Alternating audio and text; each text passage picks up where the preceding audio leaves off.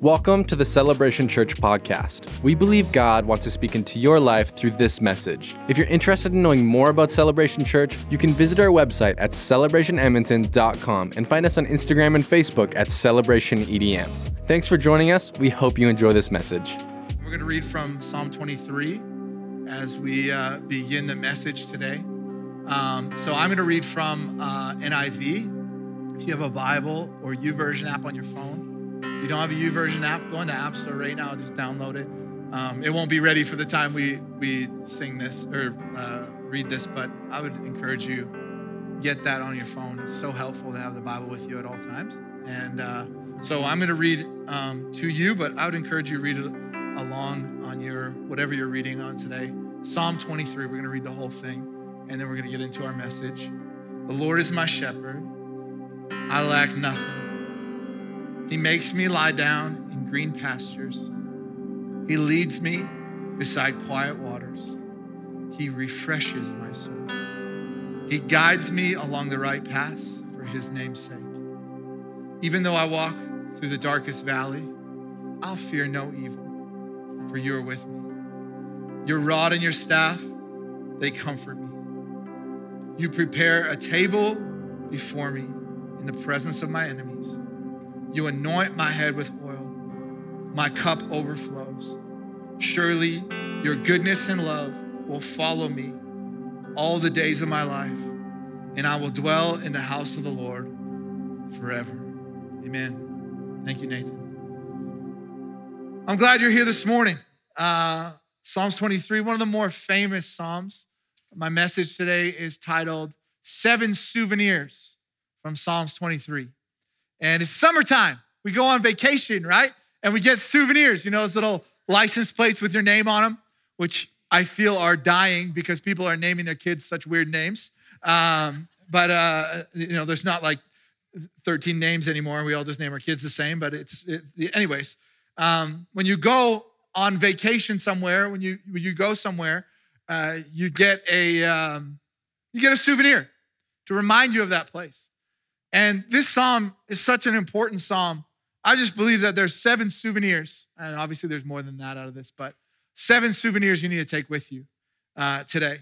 The theme here that David is um, communicating is God's uh, plenty. God has so much He wants to bless you with, God's presence, and God's protection over your life. Um, I, I just say to you today, God didn't give you life so that you'd suffer here on earth for 80 ish years and die and go to heaven. That's not God's plan for your life, okay? That's not like, yes, I formed them in their mother's womb so that they would suffer on that horrible planet and one day be with me. God wants to bless you and care for you. Anybody believe that today? And yes, that's good. And, and one of the ways God blesses you is his presence. And his presence, it's, it's God's desire that you wouldn't be alone, that you'd have intimacy with him, that he would be with you. And then God wants to protect you. When you go through difficulty, when you go through anything in life, you got to believe that God will protect you. Have you ever gone through something and you look back on it you go, oh my gosh, God had his hand on my life and covered me and protected me through that? Do you know what I'm talking about? I hope you have stories like that. I do. And, uh, and so David was communicating these things through Psalms 23. And so the first souvenir I want to give you today is the Lord is my shepherd. The Lord is my shepherd. I lack nothing. I love that. I lack nothing. I wonder what would change in our lives if we really believe that. Your attitude, your anxiety, your spending might change. Your gratitude, just your outlook on life would change if you believed, I lack nothing. If you would allow God to be your shepherd. See, when you allow God to shepherd you, your needs will be met. And they might not always be met in the way you wanted them to be met. But that's the promise that David's communicating in here is that when you allow him to shepherd you, your needs will be met. The problem often, though, uh, with the Lord being our shepherd is that God has so much to compete with in our lives.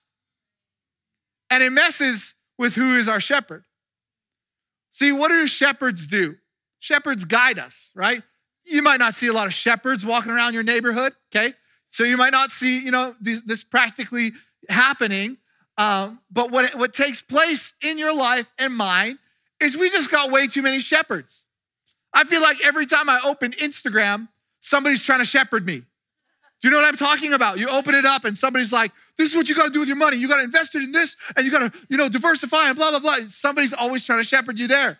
Or maybe it's parenting. You open it up and some, some parent or person, which by the way, you cannot see the fruit of their advice because they only show you the good of their children, whatever, right? They're, they're saying, oh, this is how you got a parent. Like me, I'm just doing such a good job. Come on, stop lying to me. I'm not following you anymore. Why is that in my popular page? Or, you know, wherever it's, if, if, if it's something left political or right political, people are always trying to shepherd you. And, and you know, I mean, we got to respond to, to parents and bosses. You can't go into work tomorrow and be like, the Lord is my shepherd, boss. Deal with it. I'm not listening to you. There's some, some people who we need to listen to, clearly, but, and, and often these are great people. But at the end of the day, we got to know that the Lord is our shepherd, that that's what guides us in life. So, what does that mean? Well, it means just do whatever it is you feel like in the moment, and then just say, Oh, God told me to do it, and it'll be fine. I'm joking. I'm messing with you this morning. Come on. That's not what you, you do. What does a shepherd carry? Again, we don't see often shepherds, but let's put our heads back to Christmas time. What's the shepherd have? A big old hook, right? A shepherd has that big hook. What do they do with it? They hook the neck of the sheep that's wandering towards danger. That's why we need a shepherd. It means that I don't just do whatever I want in my life, I run it past God, not just the, the presence of God and the Holy Spirit in the moment. I run it through the Word of God and see, does that align with this? And so every time I open this, I'm not just looking for, oh God, just bless me and make it feel good in the room right now where I'm reading this. I am looking for what are lines in this book that need to be hooks on my neck to pull me away from the stupidity that I put my head into and I get my life off track with. So I'm looking for, okay, shepherd, you know best, lead me. I want to be led by the Holy Spirit, not by my political views, not by my hormones, teenagers. Okay, you guys and your, and your, I don't even want to, don't even get me started. We're going to talk about that at youth camp in a couple weeks, all right? We'll wait for that. No, I'm coming after you guys there. Um, actually, we're going to make Adam do it, so he's the bad guy. I, I, I'm not going to do it. Or are we led by our materialism or whatever? Led by comparison. We have to be careful about this. We, we got to let Him shepherd us. And, and oftentimes, we were just so into letting people shepherd us and then we're wondering, why do I feel this shame? It's because often we allow people around us who make us feel ashamed when they correct us. And that's not God's way. The Lord's my shepherd.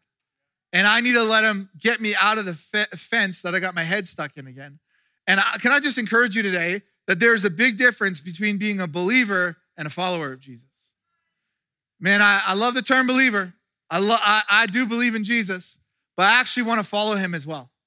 I actually want to allow him to lead me as well. I encourage you that if you're not getting what you wanted out of this relationship, maybe it's because you're just believing and, not actually allowing him to lead. And where does this where does this shepherd lead us? What's David say? Green pastures. What's that mean? Peace and renewal. This is the literal, literal translation for that would be peace and renewal. These verbs they were using. And, and then what does it say in waters? When David says waters, what's he talking about? every sort of rest. Every sort of rest. That's where God wants to lead you. He refreshes, the next souvenir is, He refreshes my soul or restores my soul, many translations say. God provides forgiveness and peace for those who follow Him. You are not doing anyone any favors by hung up on all you've done wrong, by getting hung up on all you've done wrong. God wants to restore you and replenish you. And God will correct you but when God corrects you, he corrects you for restoration, not condemnation. Man, he wants to correct you so that he can get you back on track on the plans that he has for your life, not so you can just feel horrible about yourself for the rest of your life and one day die and it'll all be good. And what I find is sometimes we're afraid of correction because of an abusive leader in the past. Or sometimes we're afraid of correction because we don't want the shame that comes with it. Can I just tell you, that's not how God corrects us. God doesn't add that shame to us. We add that. The enemy adds that. People add that. We got to know that when God corrects us, he doesn't add the shame that comes with us. And so often there's people that are afraid of correction and you cannot direct them, you cannot correct them, you cannot give them advice. They'll put their guards up. Why? Because they're not allowing you to put the shame on them that other people put on them. Often it's people who grew up in a family that had a shame based background. And we just got to know hey, push that stuff aside, push the shame aside, encourage and take on that correction because what happens with that correction? God will refresh our soul. The shepherd pulls you back from danger, not to shame you, but to protect you. And how many people know we need refreshing? You know that 64% of what you consume on social media is negative? It's crazy. And people are just, they're just more brave and bold, and they would just say some stuff behind that screen that they wouldn't say to you in person. Have you ever met someone that you only knew on social media, and then when you meet them, they're nothing like what they, what they are on social media in real life? Or, or maybe you, you, it's the other way around. You know someone, you're like, I love this person. Then you see them on social media, you're like, dang, you're a savage out there. Like, you don't talk like that in real life. What happens is people go on social media and they act more negative than they actually are. And what happens is it's causing us to be more depressed. Obviously, there's comparison that comes into it as well with social media. But this is crazy. I was just doing some research on this. And there's a direct link between when a child starts using social media and when child suicide rates go up. That's crazy. And even just uh, the study, the only study I could find online that was like legit was from 2017 in our province. And it was just shy of 600 kids under the age of 14 attempted suicide and needed medical attention from it. That's just the reported ones. Hmm. Our souls need refreshing. This is why church is important. This is why reading the Bible to your children is important. Dads, this is why it's important for us to do more than mow the lawn. This our jobs as leaders of our homes. Come on, I, am not trying to make you feel condemned this morning. I'm, try, I'm trying to get you fired up about it is your job as a dad to, to make sure that this word gets into your home and to make sure your kids get here on Sunday mornings. Man, I'm so proud of so many dads in our church that are just doing such a good job of this. This is why being an intentional parent is important. And we can't just hope that being around is enough. It's got to be more than that. We got to be intentional to make sure that our kids are raised in ways that they're going to be brave, courageous kids that have the word of God in their heart and understand their identity in Christ. I will say this that um, that there's hey I'm, I'm my kid's about to go into kindergarten so i get it there's going to be bullies coming but they can have the word of god in their heart before that bully shows up there's going to be false things that are spoken in schools to your children and over your children. Make sure the word of God is in their hearts before that person, whoever that may be, puts that falseness and that, that false teaching into their heart. And it's so, it's so important, dads, that we lead our homes in this way. It's so tempting to rely on sports and hobbies and video games and whatever it is to refresh our souls. Hey, I get it. I have a hobby that I love that refreshes my soul. But at the end of the day, I know that it is empty compared to the word of God. He restores my soul. He is the source of my restoration. And, and come on, in, in 1 Thessalonians, what's Paul say? Rejoice always, pray without ceasing, give thanks in all circumstances. Keep praying, keep connecting, keep allowing the Holy Spirit to meet you where you are. This is the will of God in Christ Jesus for you. Do not quench the Spirit in all circumstances. I'll just give you two practical ways that maybe you can work this out. I think I got this from a book called Practicing the Presence. Um, and uh, it, has been good so far. I've read like 10 pages. But, um, but it just says, hey, if you want to pray without ceasing, you're praying in all circumstances. So what we're trying to do is create prayer as a response to everything that happens in life. And there's two ways you can build that, two disciplines you can build that. You can pray for an hour every day. You can build it all up and spend time in that prayer, just ripping and just praying over that. And you say, hey, maybe I don't have time. It's okay. Just turn off Netflix. All of a sudden, you have three hours every night.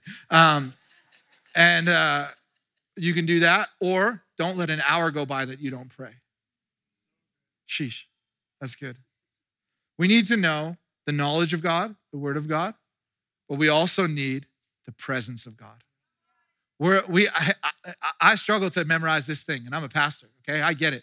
We need to get that word of God in your heart. It's hard work to get the word of God in your heart, but you also need the presence of God in your life.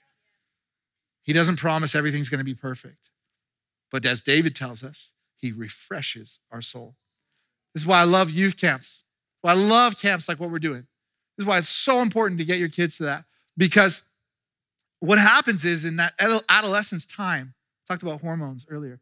I, I don't know the, all the science behind it, but kids just go nuts from like 12 to, well, let's be honest, like 25. Uh, but but but 12, 12 to 18. Um, I know I did. I'm, I, you know, I'm young enough to remember I was like insane. Like they, it was just like there's so much in our emotions going on, and it gets us off track. And it's a time where the enemy really does attack from all sorts of, of areas. And I'm not trying to develop fear in you. I'm just trying to tell you that this is why we do. This is why it's such a big deal to us, because what we're doing at youth is we're we're trying to teach obviously the daily, the omnipresence of God that's always with us, but at those night services where we put distractions aside and we just take time to worship and we have long services is a time for the manifestation of the presence of God as well. And in those times of manifestations, where often the Holy Spirit speaks word on people's hearts that they carry for years going forward. How many people know? I, maybe this is a better way to explain it. I, I don't know about you, but looking back on 2020 and 2021, I know I did some stupid stuff because of the emotions that were happening inside of me. I know that I, I believed some silly stuff in that time. And I, I made some, some decisions that I probably wouldn't have made looking back on it. But what happened? My emotions got all messed up because the world was so wild. I just feel like that's what a youth's life is like at all times. that there's stuff gets kind of wonky, and I'm not trying to speak anything over you. I'm just trying to say that's the reality. Is hormones are going nuts, and we need the presence of God, the truth, and youth leaders around us to help us in our next steps in our walk with God. And, and so it's so good to have that refreshing of our soul in youth camps. And then David says he, he chooses paths of righteousness, paths that are right with him. He's, he helps us by giving us a, a righteous path. Path. And I'm going to give you a little bonus one here. This is just a little short one. So there's actually eight. Is like the, the souvenir you get at the till, a quick one that you're like, I wasn't going to get that O. Henry, but I'm going to get it now, um, just because it's here. He says, for his name's sake. Do you know that you're God's legacy? That you're a child of God? And so his children represent who he is, just like your children represent who you are even though sometimes you don't want them to represent who you are and reflect who you are as a parent. Um, I know some days I don't. But the good shepherd's reputation is on the line. God has a reputation to protect. And David is telling us God cares about his reputation through your life and mine. Isn't that crazy? I love that. For his name's sake, he guides you on the right path for his name's sake, to give him street cred about how good he is. And there is a confidence that you can approach life with when you know that God is concerned about his own reputation through your life. I love that. Then David says, What? Next souvenir, I'll fear no evil. I will fear no evil. I love how David flips how he's talking. He starts by just talking about this is who God is this is what God does. And then he flips it and he says, This is how I respond. I'll fear no evil. I love that. I had friends, parents growing up that they meant well, but they made the devil seem more powerful than God in how they talked about evil. And, and what happened was that they almost romanticized all that the devil could do. And I think they meant well. They were just trying to keep us out of doing some dumb things. But the way they spoke and the things they spoke over us did not, um, did not uh, encourage us in a sense of all the authority that we have in Christ. Can I just tell you, if you're full of the Holy Spirit, you're more powerful than the devil.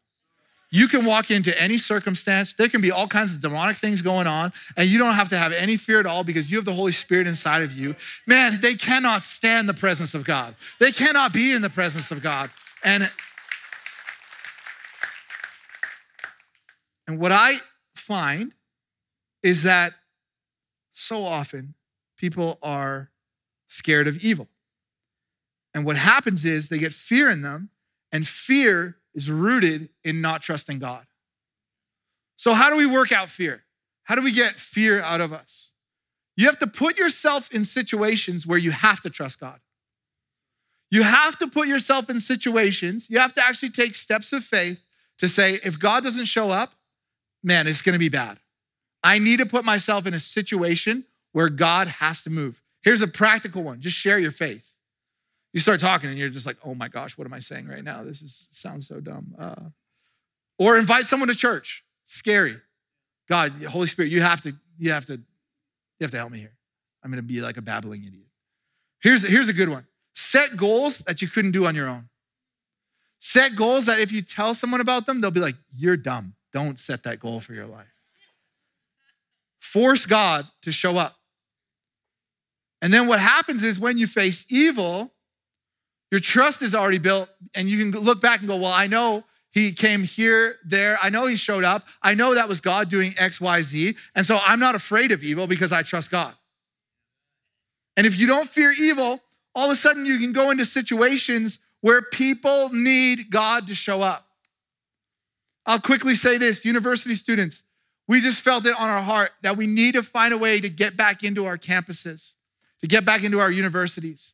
I've all too often heard, oh, I just don't like the way the world is going. Then take the Holy Spirit with you and go get into what those situations are and make sure that the Holy Spirit shows up wherever the world is going. I, uh, and an example of, of what we're working on is we're working with an organization called Red Frogs.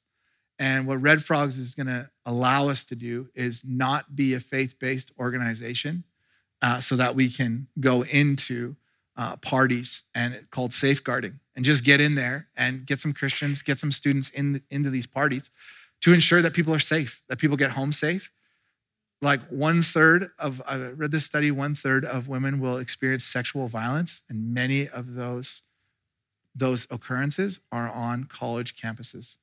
And by the grace of God, we can get in there and be the hands and feet of Jesus and safeguard those parties. And hey, we don't have to go in there and stand on a soapbox. We just go in there and give people water, give people rides home, give people some Timbits, get them sobered up, and just watch for situations and watch for people being predators and allow the Holy Spirit to move on our campuses in our cities. We can't just sit in church and pray, it doesn't happen. John 15, in, in all this, fearing no evil. John 15, 19 says, If you belong to the world, it would love you as its own. As it is, you don't belong to the world, but I've chosen you out of the world. This is why the world hates you. I'll tell you what evil that I find myself afraid of. We're often, the evil that we're afraid of is people hating us. We got to be okay with the world hating us. You will feel a pressure from the world to start to change your view on the world. And people will say stuff like, oh, you Christians, you need to get with the times. You need to understand the world we live in. Things are different. You guys need to get with the times. That's what somebody told me recently. You need to get with the times. Can I just tell you, when you get to heaven, God is not going to look at you and say, So, did you get with the times? Did you understand the culture that you were living in and, and get with the times? What's he to say? Well done, good and faithful servant. What's that built off? I gave you the word of God. I gave you this to live by. Sure, I loved you, but it, said, it says a whole lot more in this times that God's in, in this word that God is holy, more than God is love, because that's the thing everybody wants to preach. God is love, just be loving. Well, it says a whole lot more God's holy. And, and so I have a way stronger conviction to, to f- figure out what that holiness is and live up to that standard and not worry about who's hating me. You'll feel pressure to change. But if it has biblical backbone, you got to be okay with people hating you. Be okay with not fitting neatly into either political camp as well. We don't belong to the world. Guess who created those, those uh, political camps? It wasn't God. The world created those. And I think that's the other trap we can fall into is that we just love everything in this camp or that camp just because that's what people like us believe. No, people like us believe this And so if you find yourself not fitting neatly into one of those camps, that's a good thing. I'll tell you this quickly, um, just so I'm not afraid of people hating me, and you can just hate me for it if you want. Um, but I would primarily vote conservative. I'm sorry those people who, and, and my that would be my views. But within that, where I feel like I don't fit in with other conservatives, is that I don't think um, conservatives, for the most part, protect and value the environment enough. I don't think there is enough on that side of things to, to, to respect the world that we live in. Now, I'm not going to go ahead and ride my bike naked around the city like people did yesterday. To, anyways, I accidentally drove my family past that naked bike parade yesterday, so I'm a little bit. I'm actually just confessing my sin is what I'm doing, and I should probably get back to preaching. But, um, but can I just tell you that it's okay to not neatly fit into whatever political camp that you subscribe to? And people will be upset about our beliefs on certain things. But please don't give in to the pressure to please them because it's easier, because it seems more loving. Because we can be loving and disagree with people. It is not our job to befriend people that we disagree with and then hold them accountable for their sin. Who does that for you?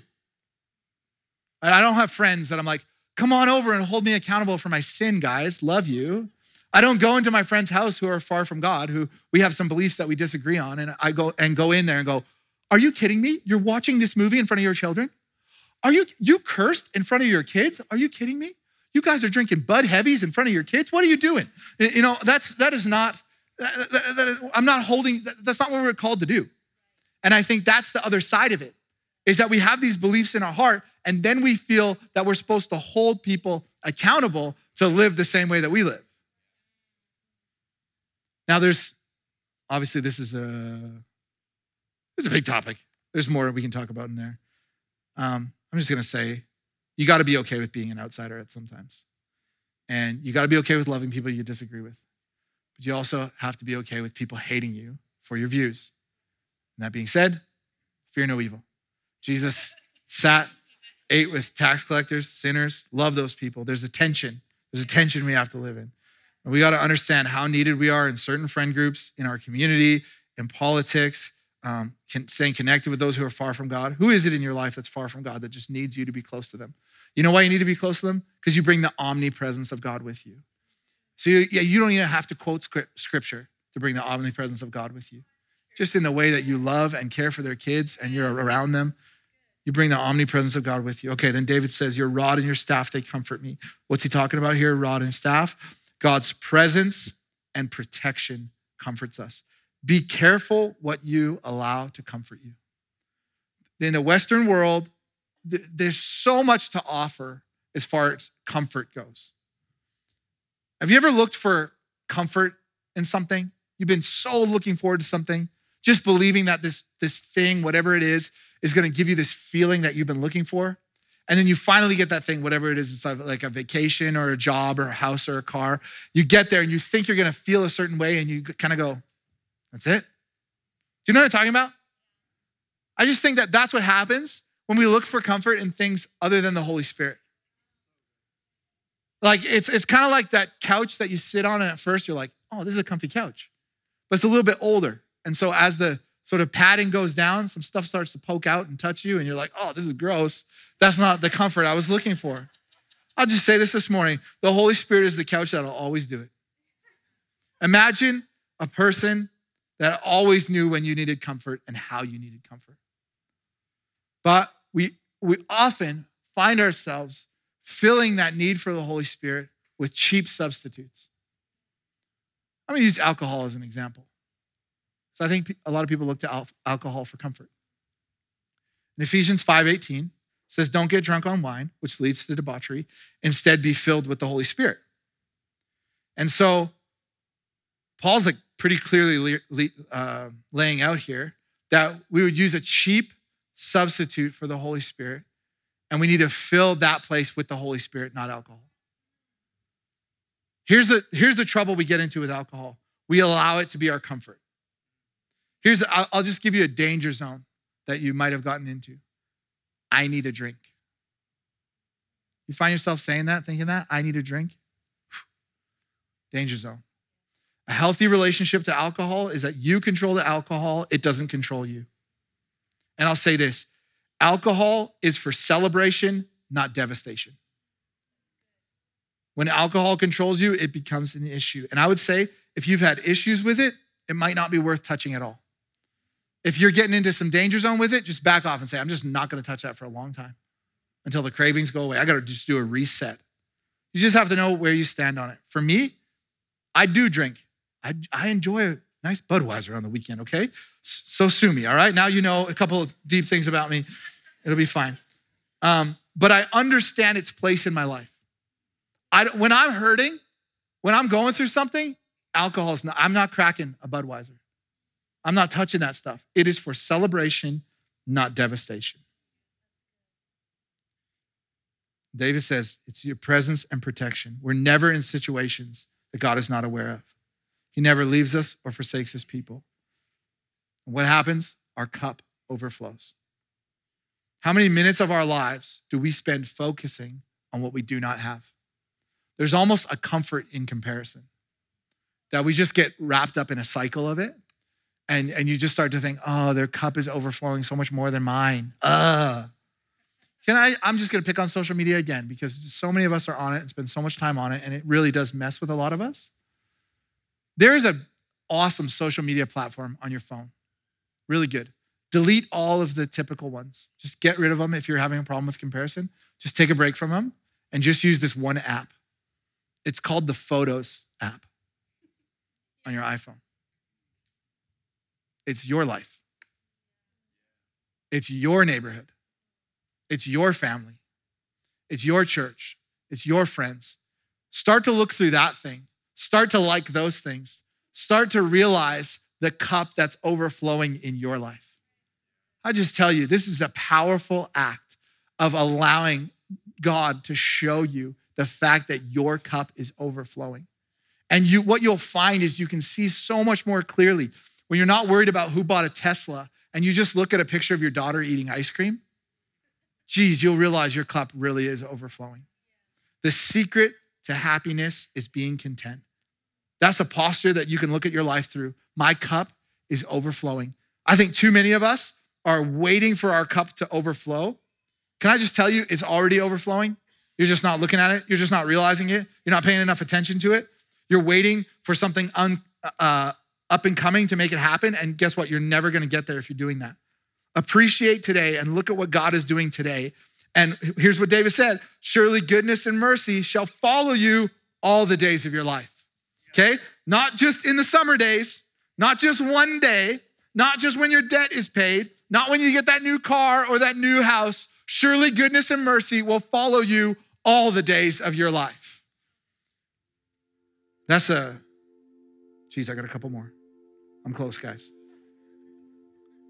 That's our next souvenir. Surely goodness and love will follow me all the days of my life.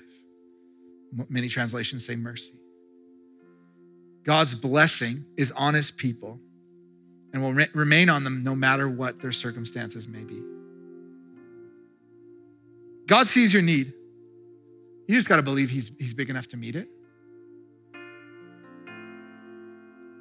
Allow that to be a prophetic word for your life. Your goodness and mercy will follow me all the days of my life. There's so much negativity, stress, and anxiety around there, out there in the country right now. Can we just be bold enough to believe what God's word says? In his goodness, he will provide. And when we mess up, what's going to happen?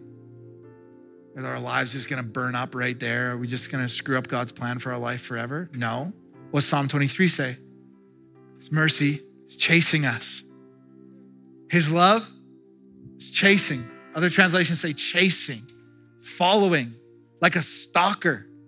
And so, so often we think like, it's like, oh, you know, I messed up. I'm so far from God's plan for my life.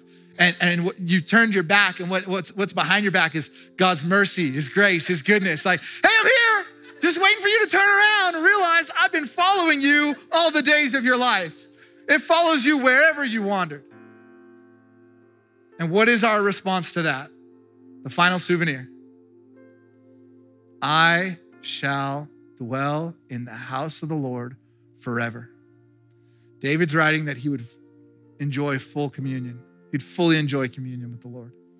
And this Hebrew verb translated, I will dwell, it conveys the idea of returning, of coming back to what we were, we were meant for, is communion with the Lord. We don't need to be entertained by the church. That's not what dwelling in the house of the Lord is about. We need to be equipped by the local church. Dwelling in the house of the Lord is, is all about just seeing God's goodness. It's all about uh, intimacy with Him. And so this is not only a declaration by David saying, I will dwell in the house of the Lord, is also a, a blessing. He's declaring a blessing. Like this is, oh, I'll dwell in the house of the Lord forever. Wow. And this is partially achieved through just the process of sanctification, of just wanting to be holy like God is holy and being able to see His face more. Psalm 139. I love how Eugene Peterson worded this. Beautiful. Investigate my life, O God. Find out everything about me. Cross examine me. Test me. Get a clear picture of what I'm about. See for yourself whether I've done anything wrong. And then guide me on the road to eternal life. You've got to get to a place where you just say, I'm so done with the garbage I've allowed. I just want to dwell in the house of the Lord. I just want to see his. I, I'm so done with the cheap alternatives for comfort. I'm so done with trying to please people. It's, it's, I'll just tell you, just going through COVID and trying to lead church, I think you're never going to please everybody. You have to be comfortable with that and just understand God has a, God has a plan for your life. You're, and, and, and you just have to stick with that and uh, unapologetically be who God's called you to be. Unapologetically look to his word to correct you every day. Say, God, just get your hook around my neck and pull me back. Be humble enough for that to allow him to shepherd you. And just resist the, the junk that you allowed. When you dwell in the house of the Lord, when you spend time in someone's home, you really get to know them.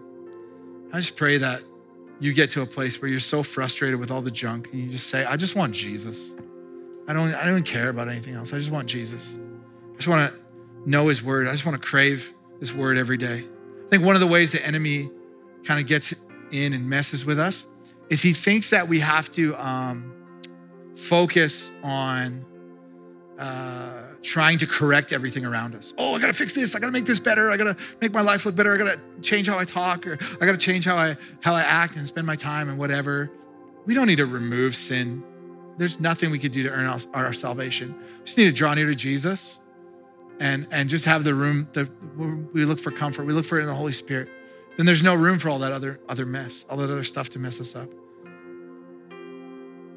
God, would you stir our spirits to want to make an impact for your kingdom, to love you so much that we would spend our days not trying to just be entertained and enjoy the moments with whatever cheap alternative we have. But God, would we just have a new desire for your presence in our lives? I thank you for your goodness. Thank you for just the stories, the lives that are changed in, through baptism today. God, would we just allow that to be a, a symbol for us of how you really just love us so much and we can just put past, put down that old life, bury it, and realize Oh, there's so much goodness in you. There's so much more that you have for us. God, thank you for Psalm 23. Pray that you'd correct us, refresh us, encourage us, comfort us, forgive us, and bless us, God. We want to be with you. In Jesus' name, amen.